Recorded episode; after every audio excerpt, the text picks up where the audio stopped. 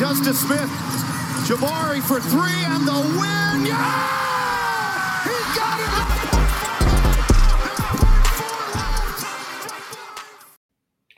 We are here to Fuel Rockets News. This is the Rockets Fuel Podcast. Of course, I am your host, Lachard Binkley. You can always find me on Twitter at Binkley Hoops. And you can find my written work over at the Dream Shaker SB Nation. And of course, this is Happy Sports Houston Sunday as the Rockets were able to come away with 112 108 victory. And of course, the Texans were able to pull out a 23 to 19 victory in Indianapolis that guaranteed them a playoff spot. And it kind of just comes down to whether the Jaguars win tonight or today, on whether they start off on the road or at home. But either way, the Texans are in the playoffs, something nobody saw coming at the beginning of the year. So shout out to CJ and DeMeco and all the guys over at the Texans. That's a huge accomplishment and definitely uh, was a great cap to uh, cap off last night um, for both teams as the Rockets and Texans were able to pull out victories.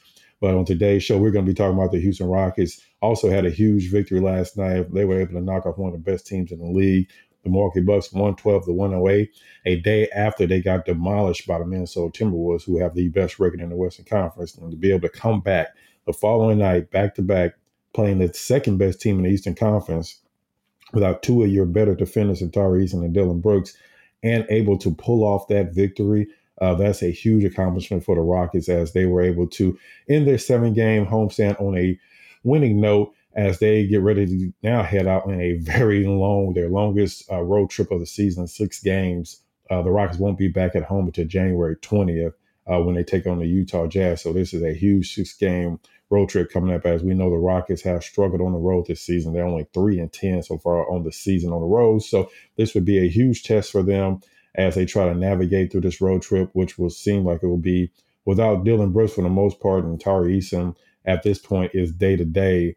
As it really comes down to how much he can tolerate the uh, pain that he has to deal with um, e- before each game. So we'll see if he's able to get in any of these games on a road trip. And Miami Heat are, are one of still one of the better teams in the league, but they've been playing without Jimmy Butler. So Jimmy Butler of Tomball, by the way, not Houston. We'll see if he will be playing on Monday. But let's get into this uh, last game where the Rockets again were able to pull out that 112-108 victory. Again, the leading scorer for the Rockets was Alperen Sengun, of course, as he's the leading scorer most nights uh, for the Rockets. Uh, he struggled a little bit from the field because Milwaukee was running a lot of different defensive schemes against him. They were running double team, different players. But again, he was still able to make the plays down the stretch. He was still able to uh, be able to score on the offensive end enough for, to help the Rockets pull out this victory. Again, he was the leading scorer for the Rockets, but he wasn't the only player. The Rockets actually had everybody that played for the Rockets was in double digits except for two players. Um, so it was a team, collective team effort last night. They had three players off the bench scoring double digits, something has only happened twice this season. So that was huge. Jeff Green was a big reason why the Rockets were able to pull out this victory as he had a huge third quarter where he had a couple of threes, a driving layup past Lopez that pretty much played Lopez out of most of the third quarter and some of the fourth quarter because he cannot guard Jeff Green. Jeff Green was spreading the court. He was taking to the basket. So Jeff Green was a big reason why Rockets were able to hold off the Bucks because Rockets were leading by double digit most of the game. But in that second half, it seemed like Giannis just took it upon himself just to go to the basket every single time, and he got to the free throw line a lot last night. Uh, he ended up with 48 points, went to the free throw line 21 times, and he was a big reason why the Bucks were able to get back into the game and make it as close as it was. Uh, as the Bucks scored over 30 points in the last two quarters, but the Rockets still had one of their better defensive halves of the season in the first half, where they were able to hold a 20 point lead in the first half. But again, the Bucks were able to uh, slowly cut down that lead with Giannis continues to go into the basket. But at the end of the day, that's exactly what the Rockets wanted. They had the same defense scheme they had against Jokic, where they would let Jokic kind of get what he wants on the offensive end, but they would limit all the other players, and that's something the Rockets did again with Giannis last night, as they were able to limit players like Khris Middleton and Damian Lillard, and they were able to kind of just funnel everything, let Giannis kind of you know score his points without giving up the wide open threes that are really backbreakers, especially when the team is trying to come back and uh, make it a game, which the Bucks were trying to do last night. Uh, but so again, Jeff Green had a big game. Cam Whitmore continues to come off the bench and is almost a points per play type of player at this point. He had another great offensive game where he finished four for six. I'm going to talk a little bit more about that at the end of the show, um, where I asked uh, Cam about his impact off the bench and you know limited minutes, and he gave a really interesting answer. I think something that Ime and the coaching staff will love to hear. So definitely stick around to the end to hear that. Uh, but again, uh, they had a huge, again, they had a huge contribution off the bench. Jeff Green, uh, Cam Whitmore, and Aaron Holiday, who continues his strong play uh, throughout this season, all finished with double digits, something that the Rockets haven't really seen that much throughout the season. But the bench has gotten a lot better as this season has progressed and it's become one of the strong points of this team. So they were definitely a big reason why the Rockets were able to pull off this victory. Uh, four of the five stars were in double digits, except for Jae'Sean Tate, who briefly left and went to the locker room and also was in foul trouble. So he only finished with four points. But four out of five stars were in double digits, which was a big reason why the Rockets were able to pull off this victory. And of course, the biggest play of the game was uh, under a minute left. Milwaukee was coming up fast on the Rockets, trying to get back in the game. And Alperen Sengun spin baseline and somehow was able to find Jabari Smith on the opposite side of the end by the Rockets bench. And with a great pass, they end up giving them a open three, and Jabari hit that three, and that was the biggest play of the game as the Rockets were able to pull off, uh, pull away after that point where it became a free throw shooting contest, and maybe one of the reasons why the game lasted almost three hours. But I don't think the Rockets mind when they come away with a victory, uh, no matter how long the game lasts. But that was the biggest play of the game. And Jabari even said after the game himself that he didn't know how Alperen even saw him. But that's just some of the things that Alperen is doing game in, game out basis to where it's not even a surprise when he makes passes like that. And that's the thing about Alperen. It's not just his scoring, but it's also his passing. Um, that is a huge reason why he's taking the next step this year. And that's something also that Ime mentioned uh, post game was that, yeah, teams may try to double team Alperen, but the thing about it is that he will always make the right play. And that's why it doesn't really matter if he's being double teamed or not, if he's scoring or not, because he can make other plays on the court that will help the team.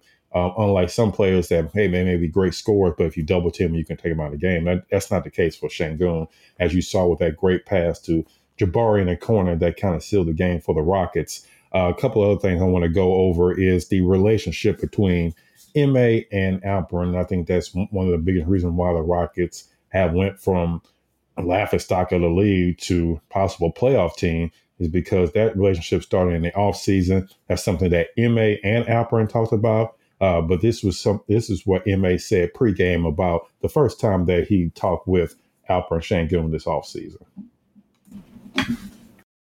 Nothing new as far as their availability. Um, yeah, they'll be on the road trip, and uh, one is day to day, one is like more week to week, and so yeah, they'll get the treatment and kind of ramp up as as as it goes. But I think it's just a matter of, uh, you know, especially for Dillon with the trickiness yeah. of the of the oblique and when he can. I'm assuming Dillon's the week to week.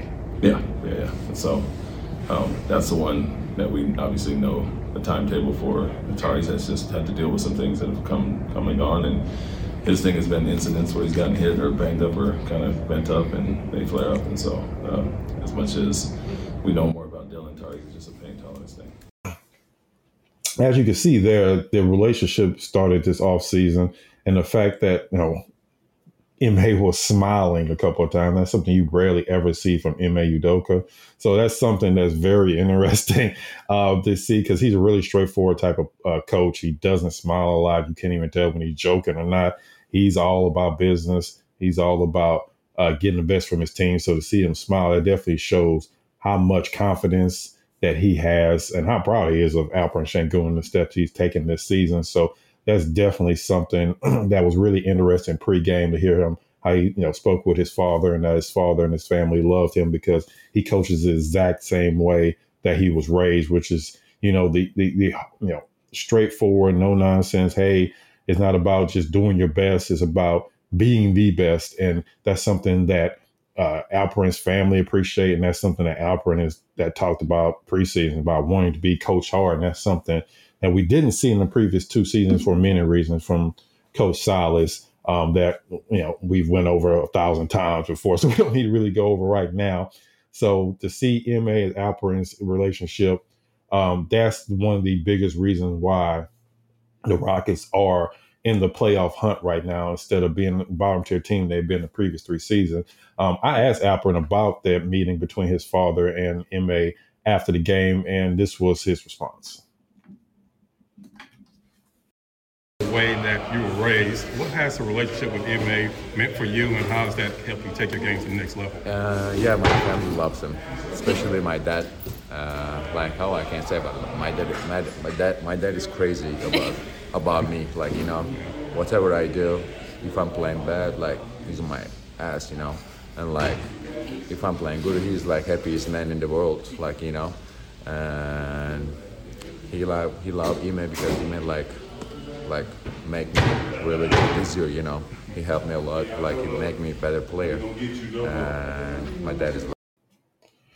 As you can see, Alperen and Ime are on the same page. Um, it was just really great to see Alperen talking about the impact his father's had on his career, you know, you know, impact his family has had on him, and the fact that his father watches every single game. Uh, something else he mentioned uh, later on in that interview, and the fact that he wants Ime to be hard on him. And Ime will be hard on him. Even when uh, Alperen is doing everything perfect, you can still see Ime say, well, he could have also did this. He's never satisfied. And that's how you take that next step from being a really good player to a star level player to one day a superstar level player.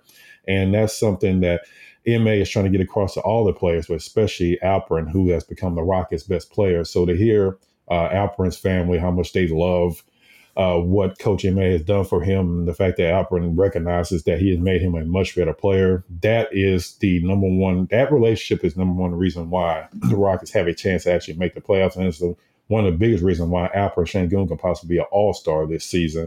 Is that relationship between him and Ime that has formed starting in the off season that's carried on throughout the season.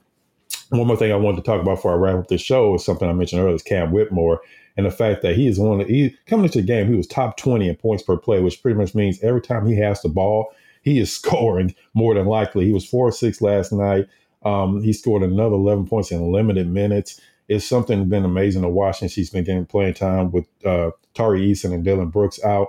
And I asked him about that after the game. He gave a really interesting answer, something I wasn't expecting. Something uh, I think that Coach Ime and his coaching staff will absolutely love to hear from him. Something I'm sure that they have drilled into him um, from day one. So uh, here was his answer to my question about his mentality coming into the game, knowing he's only going to play a limited amount of minutes. Yeah, like 10 or 15 minutes a game. I mean, my first impact is, I mean, defense. I mean, that's what, the, you know, the coach wants, everybody else wants. So, I mean, that, I mean, take care of itself in the offense. It just translates. So, I mean, um, I'll, I'll, find my shots. So, I mean, I'll take my good shots. But uh, at the end of the day, just, you know, starts on the other end. Is that something? the fact that Cam is all about defense, I mean, that is a huge step forward for him in his progression because we all know he can score. He's one of the, I mean, already one of the best young scorers in the league because he can, he's a, a more than capable outside shooter. And when he gets downhill, especially on fast breaks, nobody's stopping him. They either got to foul him or he's going to get a basket. As we have seen, uh, pretty much throughout the season. Like I said, he's ranking right up there with the players like Joel Embiid, Shai Gilgeous-Alexander, uh, Kevin Durant, LeBron James. When it comes to points per play, he was, like I said, he's top 20, and he's probably even better now after last night's game. The fact that he's focused on defense, number one, that's all he wants to talk about. That his defense leads the offense, and not the other way around. That's exactly something Ime has talked about all season long. At the Rockets, first and foremost are a defensive team, and their offense comes from their defense. So the fact that Ime uh, has drilled that into Cam to the point where it's just automatic. That's what he talks about. The first thing he talks about is not his offense, his defense. I think that's going to go a long way to possibly him getting minutes, even when Dillon Brooks and Tari Eason get back, because at, at some point, if Cam continues to play the way he's playing, it's going to be hard to keep him on the bench, regardless of who's in the lineup. Um, you need that type of player that's aggressive, that doesn't hesitate, that has a mindset that he's going to score no matter who's on him. And if he continued to evolve beyond just being just a scorer and also being a defender and also being in the right spots and also not making the mistakes that, you know, drives Ime crazy, not just from Cam, but from anybody. If he continue to do those things, I just don't see any way they can keep him off the bench. He may not be playing 20 minutes a game, but if he can still get the 10 or 15 minutes a game, he can make a huge impact on this team. And that's something that you're going to need, especially going out throughout the season and maybe eventually into the playoffs, because we know once you get in the playoffs, it's about can you play really good defense and can you get uh, baskets against really good defense that's set, that's that's ready to play against you, that scouted you. You got to have players that can make their own um, plays, that can get their own basket, that doesn't necessarily need um, plays ran for him. And Cam Whitmore is absolutely that type of player. So to hear him talk about, hey, he's focused on the defensive end, that's a huge thing for Cam Whitmore. And I think that's going to help him throughout the rest of the season. Um, we definitely want to uh, let everybody know we appreciate the support. The channel is growing really fast. Make sure you like and subscribe uh, to the channel because that helps, of course, with the YouTube algorithm. We're already at 1,300 subscribers, which is huge considering we only started six, seven months ago. And definitely in the comments, let me know. The Rockets coming up on a huge six game road trip. They start on Monday with Miami. What do you think their record is going to be after that six game road trip? Do you think they can go 500, maybe three and three? They're only three and 10 on the season on the road uh, as they've struggled throughout this season when it comes to road games. So, what do you think their record is going to be after that six game?